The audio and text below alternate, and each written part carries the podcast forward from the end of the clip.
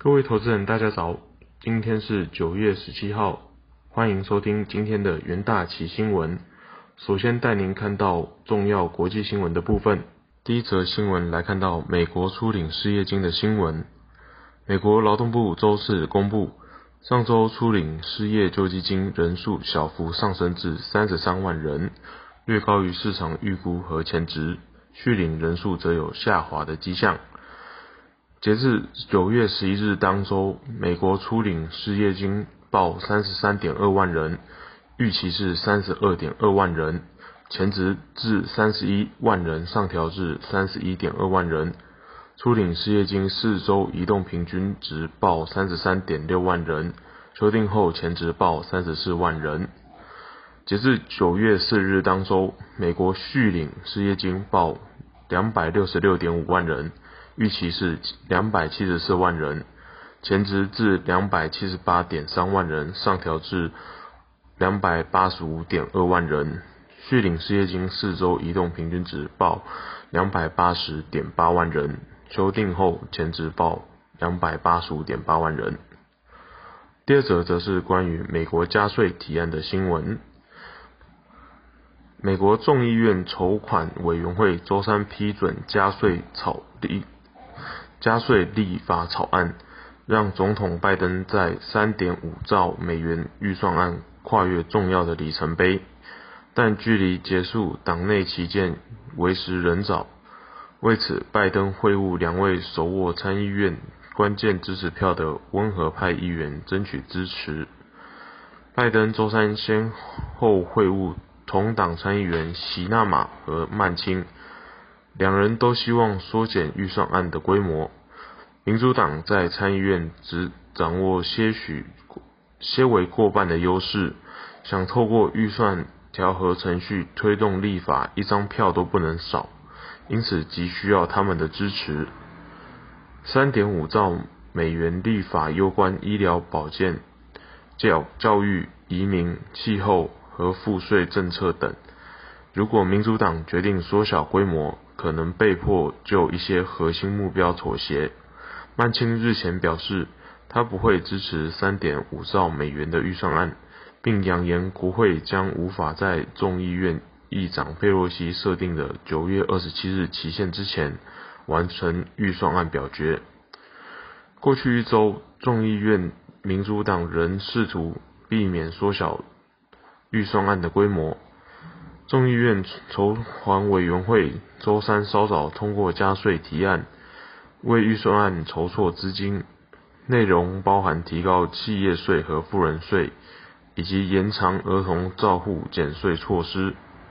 根据众院版本的加税提案，企业最高税率将从二十一 percent 提高到二十六点五 percent，此税率低于拜登一开始提出的二十八 percent。美国跨国企业海外获利税率将提高，部分豁免将会缩水。个人税的部分，最高边际所得税率从前总统拜登时期的三点七 percent 恢复至三十九点六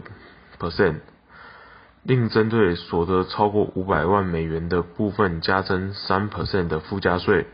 不过，众院版本的资本利得税将从二十 percent 提高到二十五 percent，低于拜登的提议。接下来看到第三则新闻，是关于日本经济的新闻。日本八月份贸易收支报六千三百五十三亿日元逆差，出现魁为三个月的次日，也是二零二一年十二月以来最高的入超金额。远超出市场预期的数据，主因是因为进口原油的价格高涨。日本财务省十六日公布最新的贸易统计数据数字，八月份的出口额报年增二十六点二 percent 至六兆六千零五十七亿元日元，连续六个月成长，比疫情前的二零一九年八月高出了七点六 percent。同月份的进口额报。年增四四十四点七 percent 至七兆两千四百一十亿日元，连续七个月出现成长。八月入超金额远超市场预估中数四百七十六亿日元，不过出口到中国和美国的表现依然稳健。以出口品项来看，日本八月出口到海外的钢铁、半导体制造设备以及汽车零组件都有成长，不过汽车出口萎缩十二点四 percent，原因可能与东南亚疫情导致汽车零组件取得困难有关。进口到日本的原油、液化天然气、医药品则成长。以国家地区来看。日本八月出口到美国的货物金额年增二十二点八 percent 至一兆一千五百零六亿日元，欧盟部分年增二十九点九 percent 至六千一百八十八亿日元，中国部分年增十二点六 percent 至一兆四千两百一十一日元，交往。亚洲市场的钢铁以及半导体等生产所使用的设备大增，年增二十六点一 percent 至三兆八千八百二十五亿日元。接下来看到国内新闻，中秋连假倒数，台股观望气氛越发浓厚，大盘持续量缩走跌，全网台积电早盘完成填息后翻黑。拖累大盘指数冲上一万七千四百点后拉回，回测月线关卡。资金持续转进塑化、水泥与化学类股，中场下跌七十五点三点，收在一万七千两百七十八点七点。金险守住月线，成交量仅两千三百八十五点一六亿元，是今年以来的新低。台指期则下跌八十点，以一万七千两百四十八点作收。台股目前资金转进低基期族群布局，在企业营收基本面仍稳定的情况下，预期中秋连假后渴望有季底做账的行情支撑，可留意赴台期的行情波动。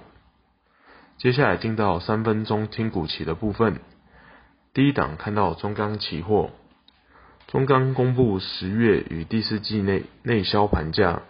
如市场预期开平高盘，在月盘全面保持平盘，而季盘除低碳棒线为平盘之外，其余每公吨调涨一千五百元，整体开出平高盘，平均涨幅为一点三二 percent。由于东南亚疫情持续延烧。